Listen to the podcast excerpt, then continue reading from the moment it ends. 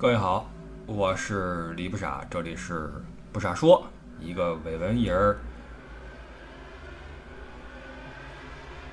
这个摩托车啊，现在的时间是凌晨一点四十三分。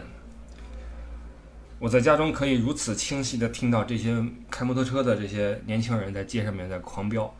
我想，我想，我哎，等会儿啊。呃，这里是不傻说，一个伪文艺人真情怀的个人谈话节目啊！各位听众们，你们好，我们又见面了。我想说一句啊，小喷壶先上个线，我们不会把人用一些特征来划片儿啊，那不好。比如说纹身的都是坏人，戴金链子的都是什么？我们不要这样去分这个人啊，我们也不要说骑那些什么机车的哈，摩托车的都是什么什么人。但是确实是这些骑摩托车的这些年轻人里面有那么一些，这个晚上一两点，有的时候三四点，我清楚听到他们在外边那个主干道上面飙车，怎么办呢？这期呢，让我们用一个非常特别的节奏来聊一些天儿啊，因为现在不是周五了吗？已经周五的凌晨一点四十多分了。那么等到太阳升起的时候就要出门啊，去丈母娘家啊，因为那个家里有老人过寿啊，得过去。这一去有好几天，那这个周末的节目就没有时间去录了。呃，前两天我在十三车说了一句，我当时很崩溃，我说这个周末节目我不录了。为什么崩溃呢？当时是这个娃在闹啊，最近跟娃妈在带娃嘛，家里边就我们两个人，没有月嫂，没有老人，买菜做饭，然后什么把屎把尿，各种的事儿。完了，娃这个东西呢，我们说家家有本难念的经。那可能这家孩子什么黄疸了，那家拉稀了，完了谁家肠梗阻了，总之你大概率会碰点什么事儿。所以这个，尤其是对于我们这个没有经验的父母来说，就很手忙脚乱，不只是劳神啊，有的时候是让人心烦意乱，真的心烦意乱，没法弄。然后当时我就说，这周末就算了，空了吧，不做了啊，这周末大家该干嘛干嘛去吧。但是这个今天往这一待呢，呃，一是。睡不太着啊，外边下点雨。哎，插一句啊，这成都这个雨啊，总是随风潜入夜，润物细无声。睡的时候没反应，早上起一拉帘，哎，地上湿了，哦，下雨了。就这边天天天气预报说有雨有雨有雨，白天永远不下，总是晚上淅淅沥沥啊。我不知道是不是因为跟那边的地理条件有关系啊，总是晚上下，但是呢，感觉挺好的。你像我们这种伪文艺，就喜欢外边下雨。然后这个湿蒙蒙的，呃，这个路上的行人们都走的都缓慢了啊，这就就这种这种感觉啊，其实不是，其实走的可快了啊，都躲雨，这个会有一种特殊的感觉。那么这个晚上啊，正好啊，现在你看温度二十三度五，湿度百分之七十七，这边空气潮湿嘛，加上下雨，有这个氛围啊，不如我们秉烛夜话呀，我们挑个灯跟大家聊会儿天儿，因为有些人说这个。不然你的节目啊，呃，伴随我什么当时高考，什么或者初升高，考研，或者说那段时间怎么怎么着啊，听你节目对我来说如何如何，时不时的会有朋友来跟我说这个节目我们听习惯了如何如何。其实特别感谢各位的陪伴。我们总说人生中最重要的是什么？是陪伴，因为我们终将告别，对吧？我一直认为人生是一场。缓慢而盛大的告别啊！我们现在就处在这个告别的过程之中，所以陪伴尤为重要。人生中最重要的是陪伴。那人活着最重要的是什么？是开心。那今天正好情绪到了啊！这雨一下啊，然后刚才跑步回来啊，小汗一出，小澡一洗，小雨一下，小风一吹，小灯一点，小话筒一支。来吧，对吧？随便说两句吧，就当是什么？当是我们周日问候一下，我们一个习惯了，这么多年了，每周日早八点跟大家问个好。所以这周日我们就随便水一水，随便来聊一聊。因为我知道很多人跑步的时候听一听，上学的时候听一听，上班开会摸鱼听一听 啊。还有这，我听说有人练字儿的时候听过这节目哈，我佩服啊，佩服。这练练字儿听这节目，那这字儿得成什么样？呃，不管怎么样啊，这个我们今天来聊一期节目。呃，本来呢是想聊一些我做这个导游的一些感受，因为什么呢？很长时间没有翻工了嘛，都赋闲在家很久了。但是你在经常在一闪念的时候会回想起自己在从业的时候一些瞬间，呃，难过的、崩溃的、开心的等等吧，哈。然后觉得有些瞬间挺有意思的，那实际上也值得给大家分享一下。所以咱们就聊聊天儿啊，随便说两句，我们就开个头儿今天啊。然后在说这事儿之前，我在微博上叨叨了一句哈，我们先讨论另外一个事儿，就是。我们看现在这个鲅鱼圈也好，包括刚刚广州又确诊了几个病例也好啊，这个病毒还是以它自己的方式在我们的社会中存在着。尽管我们中国控制的如此之好，但是时不时的还会这儿有几个确诊，那儿有几个新发。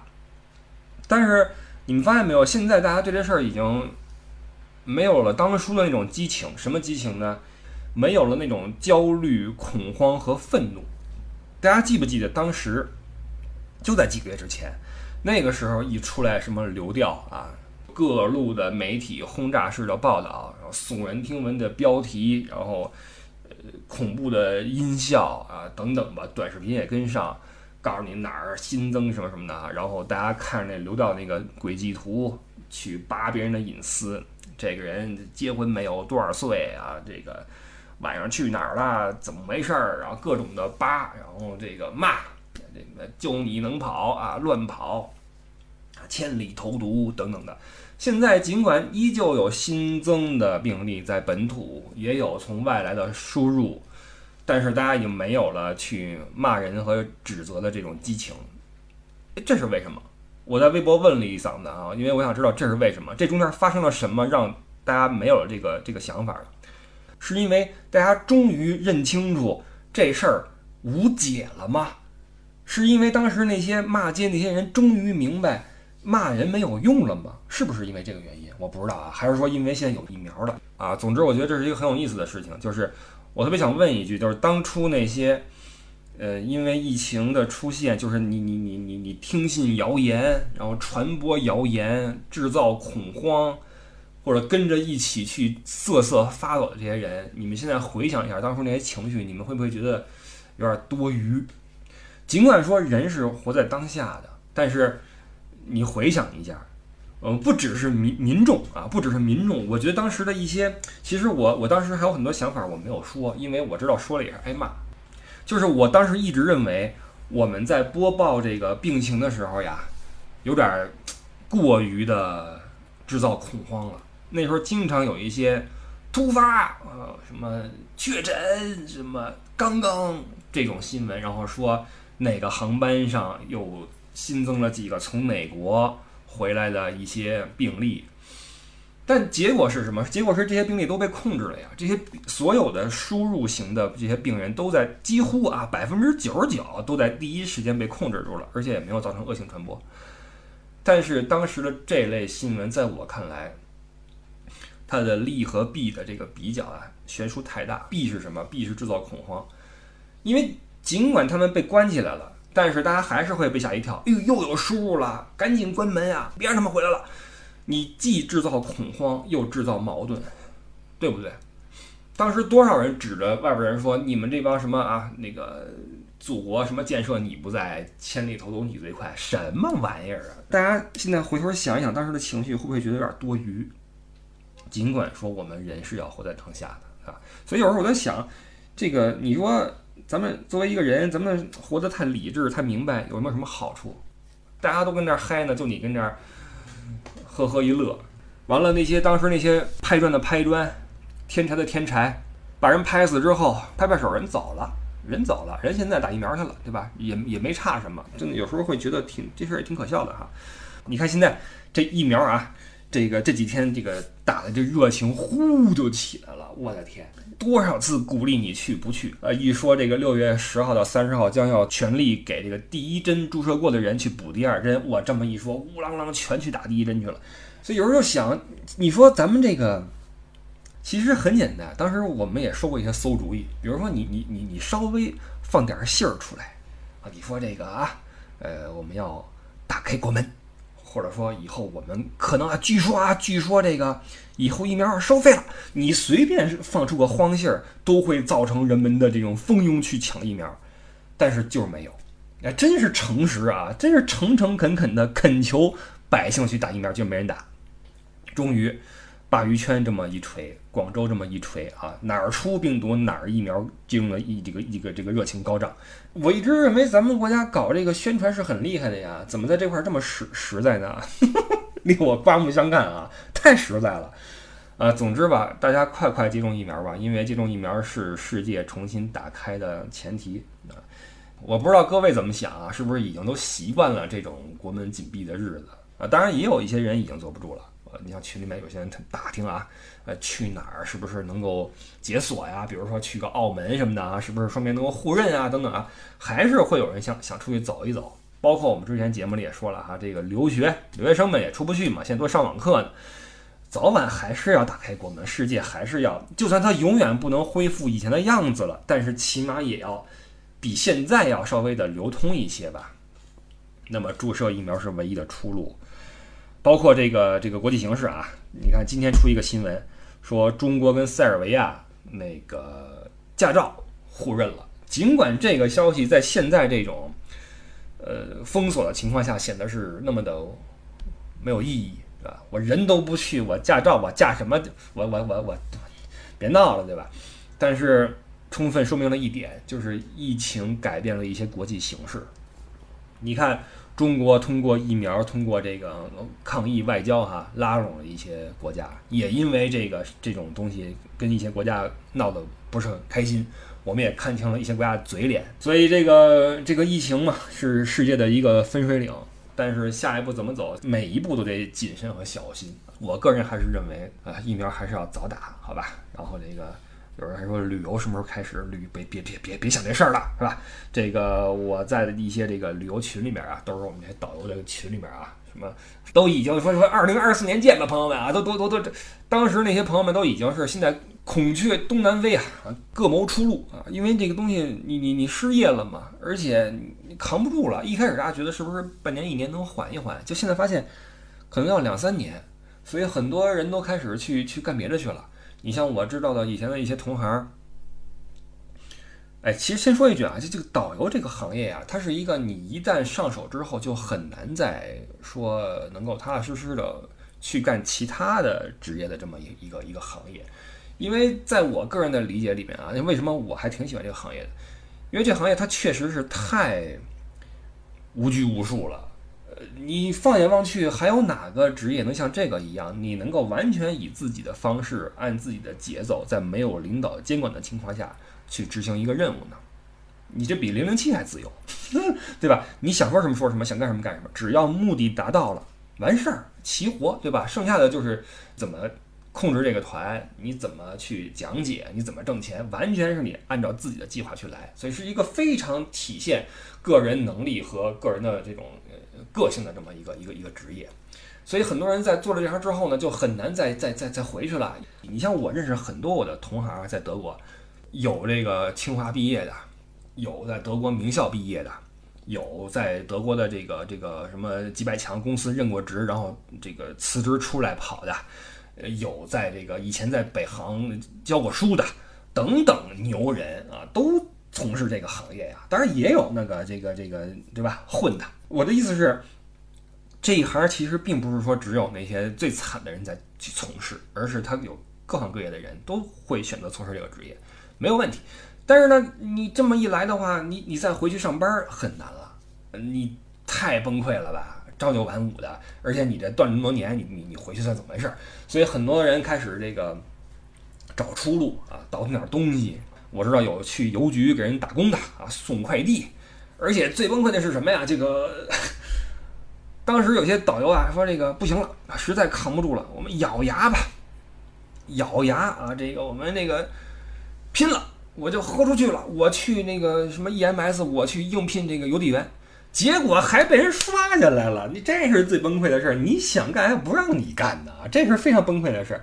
所以很多这个同僚们现在有有有有的在送包裹，有的在这个这个送菜啊等等的吧，在做着其他的事儿。因为这突如其来的变故，确实是谁都扛不住。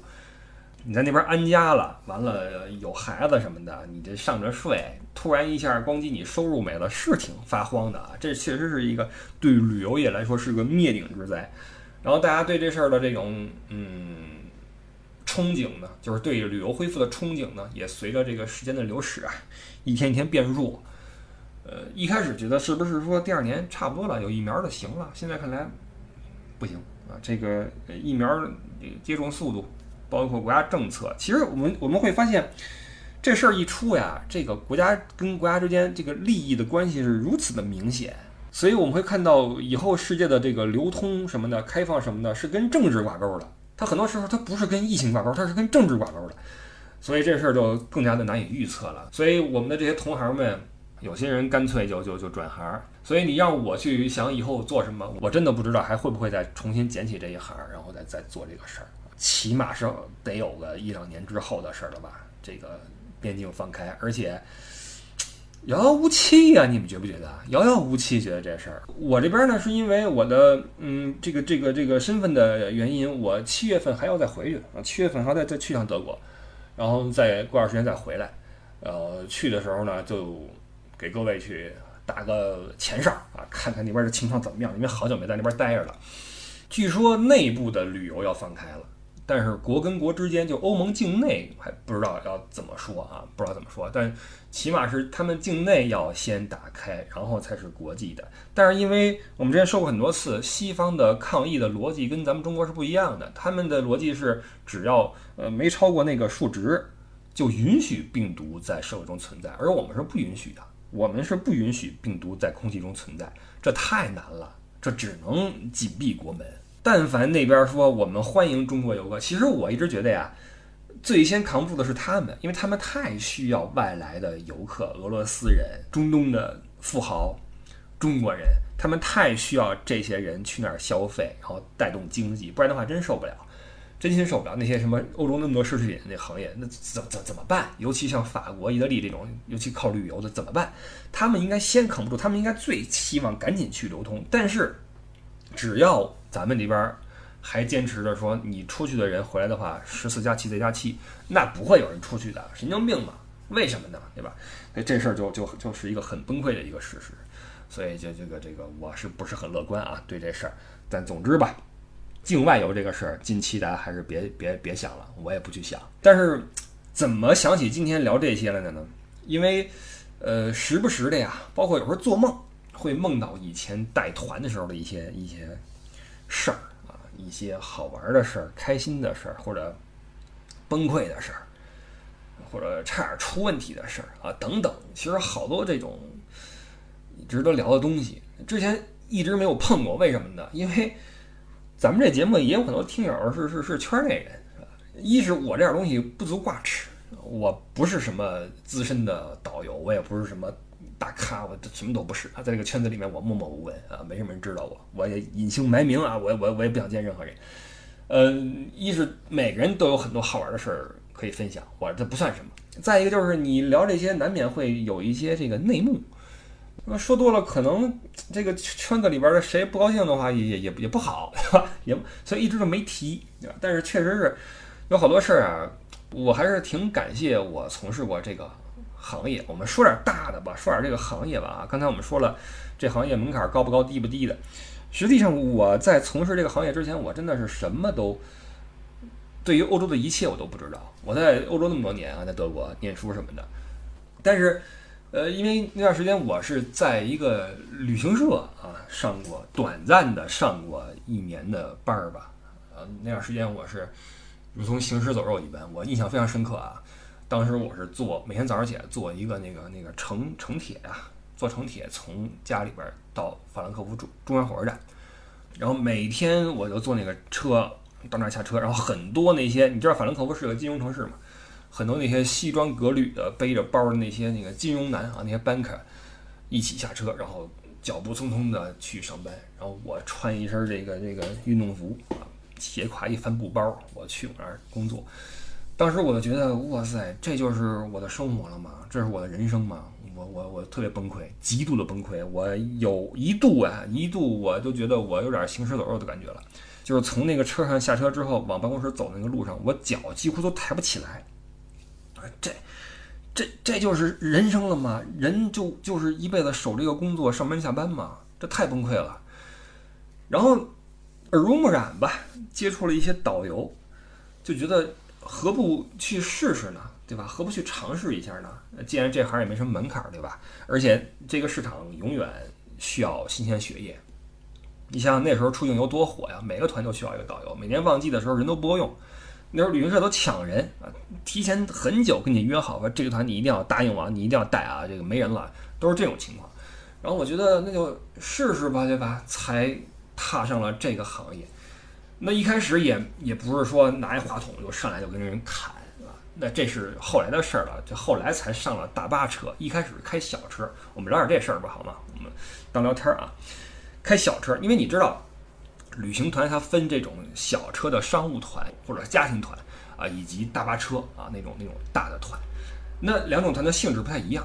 大车导游，你你拿话筒，对吧？你是要讲解的，你是要把事儿说透的，你要注重每一个细节，因为你错一步的话，你你。完蛋了，对吧？你你，比如说你少一人，你开走了，这事儿我赶上过啊。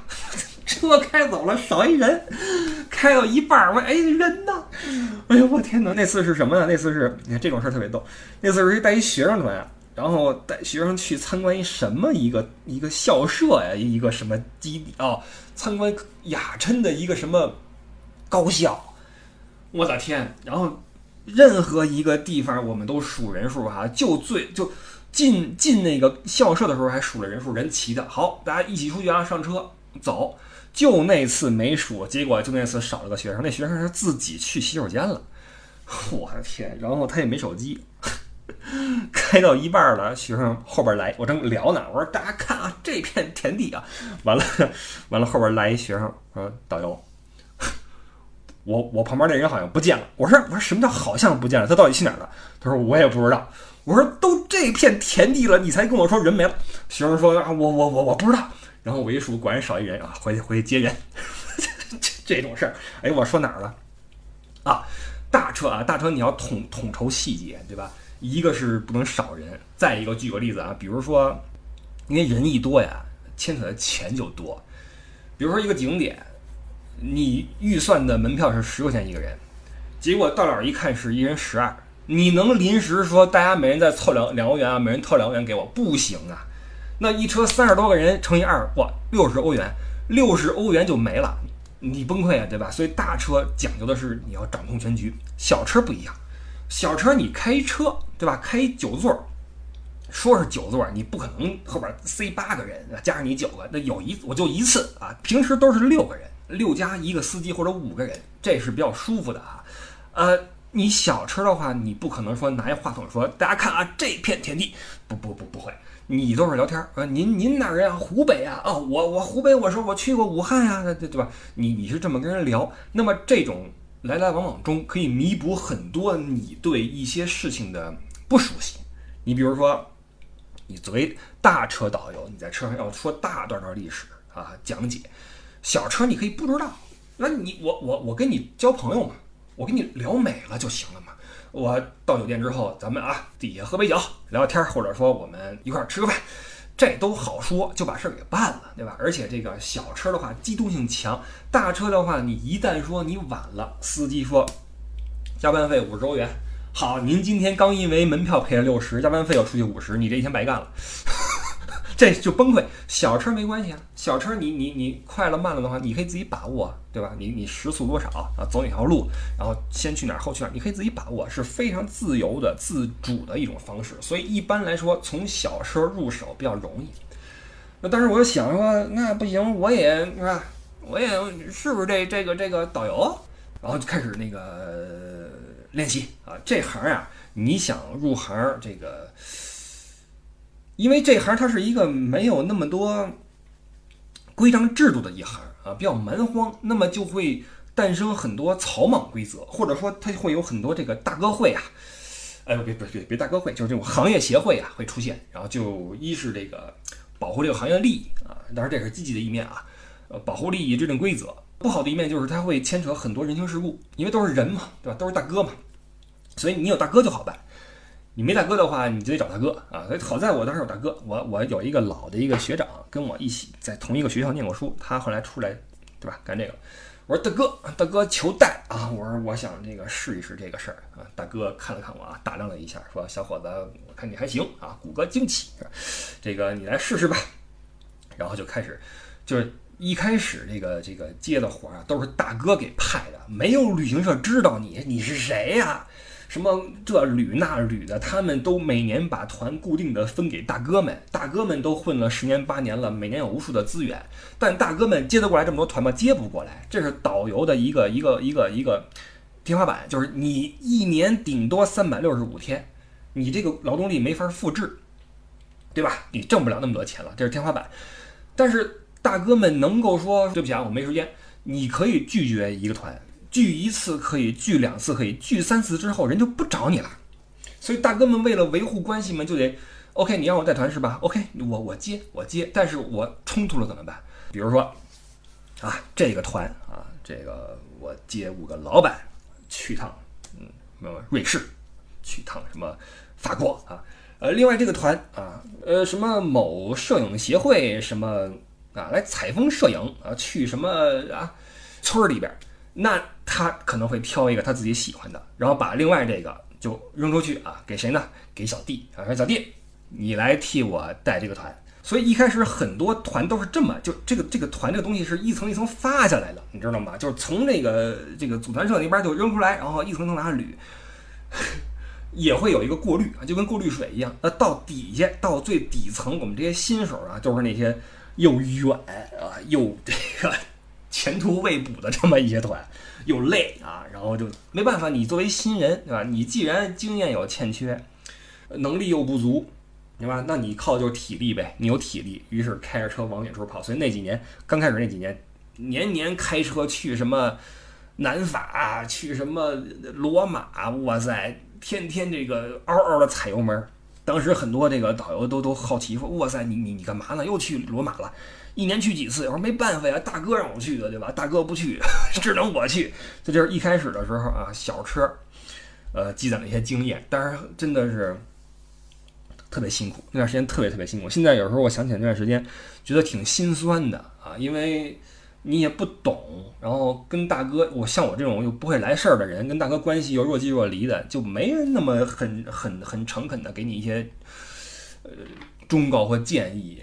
所以就走了好多弯路。虽然说我一直反对说过分的美化或者丑化一个行业啊，那这个不好，或者说过分的强调某一个行业的一个特质，比如说教师，教师燃烧自己照亮别人什么的，那也是一个职业呀，对吧？这是是个职业啊，你你拿钱办事儿，这是第一步的，对吧？我们不要过分的去强调某一个职业的一个闪光点。所以我也不喜欢跟人说这个导游特别辛苦什么的，那你还挣钱了呢，对吧？那这个这个，但是我回想起当时那段时间，觉得真的是特别特别辛苦。然后，呃，连轴转呀，开着车，我觉得老天挺眷顾我的。什么意思呢？不是说让我挣钱了，而是没让我出事儿。我们这个行业一年有多少时间在高速路上飙？而且为了这个，有时候赶点儿什么的哈。包括有一些那个行程排的，一天开个五六百公里，加几个景点进去，你真的赶不过来。晚上，我到现在都呃想起来都很很很很难受。就是到了晚上，呃，下着雨的一个陌生的城市，你送客人到酒店，那会儿已经很晚了，客人们在车上睡得很香，你开了一天的车，特别累。耳鸣什么眼花的，然后给客人送去酒店之后，你自己还要开着车去自己的酒店，因为你住的那个地儿更便宜。旅行社为了压成本，把导游的那个那个房子定的，比如说跟客人的酒店还相相隔个五六公里，是个村子里面，你扎进村子里去住，这五六公里是特别容易出事儿，特别容易出事儿，因为你你第一你精神放松了，第二你很疲劳，第三你人生地不熟，第四天黑下雨。要么你就闯红灯，要么你就剐蹭，要么你就出事儿。感谢老天保佑啊！我这么多年来没有出过事儿，我也没有被扣过分儿啊，也是是我自己比较谨慎，但真的很辛苦。完了，这里边好多故事呢啊，我给你们随便拎一个出来吧。有一次差点崴泥啊！什么叫崴泥呢？就是这团差点没接上。就是你作为一个导游，你你无非是接机、带团、送机，对吧？那分开拆开来看的话，每块都有好多好玩的事儿。那我讲一个我接机的故事啊。今天情绪到了。那次那个团是汉堡接机，那我住法兰克福，汉堡到法兰克福，开车得有个六小时吧。然后那个旅行社给我那个团券的时候呢，就是行程的时候呢，比如说啊是五月二十八号，五月二十八号早上起来，呃，接机如何如何如何，拿手之后，因为还有几天嘛，提前给我的嘛，我一看，OK，差不多。然后过了几天，他又发给我一份新的团券，新的行程，说里边有行程改动，你看一下。我看了看啊，说景点不去这个，去那个。然后这天在这儿开会啊，这个行程取消。我一看没问题。然后我的计划就是，那既然五月二十八号早上起来接机，那么就我就五月二十七号下午启程去汉堡住一晚，然后早上起来接机，对吧？就这么安排好了。然后到了二十六号晚上，就是我要出发的前一天，我出于职业习惯或者说什么或者焦虑吧，焦虑睡不着觉嘛，说再看一遍行程吧。一看接机时间，赫然写着五月二十七号，提前了一整天。当时我后背就凉了，当时已经是夜里边差不多一两点了，我睡得晚嘛，一两点了。接机时间是早上起来八点钟，八点半的样子，在汉堡机场降落。我一看，距离现在还有差不多六七个小时，当时我一下就慌了，我赶紧打电话给国内，我说到底是二十八号还是二十七号？旅行社说二十七号呀，不是第二次给你发行程了吗？告诉你行程改变了，是二十七号。我当时就崩溃了。我以为只改了内容，没改时间。谁想到航班提前了一天。我当时我，我拎上包，拿起车钥匙，踩油门就去汉堡，因为你必须要接到客人啊！你不能，幸亏我看了一眼，要不然的话我就睡梦中客人打电话，你人呢？我我没法解释呀。那天晚上，哇塞，得亏也是德国高速不限速，差不多一百七八的时速，往北边一路狂奔，一路向北啊，这还是。通宵啊，不睡了。旁边红牛，咣咣干红牛，然后一路往北边开。中间去了一次洗手间，因为红牛这个玩意儿，它那个那个那个咖啡因和牛磺酸呀，它导致你这个代谢变快。我估计是这么回事啊，让你喝完之后想上厕所。我一路风驰电掣往北边赶，看着时间，然后那个一夜没睡，赶在飞机降落前，然后扎到了机场停车场。啊，举起牌儿把客人接到了。当时那天我就整个人都是恍惚的，一是因为一夜没睡，二是因为这个事儿让我太后怕了。这是职业生涯里面差点犯的最大的一次错误啊，真的是很惊险。这是接机，哎呀，你说哪儿了啊？小车啊，小车。这开小车最累的就是这个晚上送完客人之后，你又得去自己那儿。你看距离不远，五六公里，这五六公里最要命。高速上五六公里一下就过去了，这五六公里是你黑天在七着拐弯的地方，你要去一个地方，然后你车大，很难停，就很容易剐蹭，你知道吗？我我我虽然说没被扣过分，但是我剐过很多辆车，实话实说啊，都是因为晚上的时候就是太累了，注意力不集中，然后这样。小车还有一个辛苦的就是你你你得你得为这车上东西负责，呃。车上面放了五六个人的箱子，一天换一个地方呀，对吧？车上全是行李，你真的是害怕，尤其是在在什么意大利什么的，你停车，我还有一个心理疾病，就是我每次停完车锁车之后一走，走出去之后五分钟六分钟，就突然会觉得，哟，我锁车没有，总觉得自己没锁车，然后特别的担惊受怕啊，就特别想跑回去看那车还在不在。啊，因为好多同行在欧洲南部被人砸车，然后车里行李被窃啊，然后赔了不少钱。哎呦，这个就很辛苦。好在啊，我的车只在巴黎被扎过一次啊，然后车上的一个包被人给偷了。这是巴黎啊，嗯，大家都忘了吧？我不是个德吹，但我是个法黑啊。巴黎一身黑啊，说起来了再提一句，巴黎一身黑。我还因为这事儿跟一个巴黎的一个一个朋友吵了一架啊，然后微信双方拉黑。这就是后话了啊，嗯，好吧，就说这么多吧，好吧，我也不知道各位是不是喜欢听这些破事儿啊，这个带团的这些经历啊，我最近梦到了以前一些带团的故事，让我感觉这一段职业经历对我来说是人生中非常重要的一个经历啊，真的是特别快的增长了我的见识，因为你一年中有，你想我最忙的时候，我我算过，一年我有二十多个团。多长时间你在路上啊，在外面跑，整个欧洲的跑，你一直在路上看各种事儿、各种人，我觉得是飞速的增长人生阅历啊！我我很感谢这段职业履历，让我找回了很多以前被我荒废的时间。所以为什么我就说人应该出去走一走呢？啊，也是跟这有关系。好吧，就说这么多吧。我不知道各位是不是对这感兴趣啊？如果说觉得好玩的话，可以在群里面跟我说一声，微博上跟我说一声，咱们可以接着来聊聊这个一个导游的自白。这个我们这个节目就是一个早已成为习惯的相互陪伴的节目，好吧？既是我陪伴您，也是您陪伴我，好吧？我们就下个周日早八点见吧。然后我是李不傻，新浪微博的李不傻啊。进我们的听友（括弧带货群）的话，加微信 l e y o u e d d i e，这是我们群主艾迪的微信。好，我们下个礼拜再见，拜拜。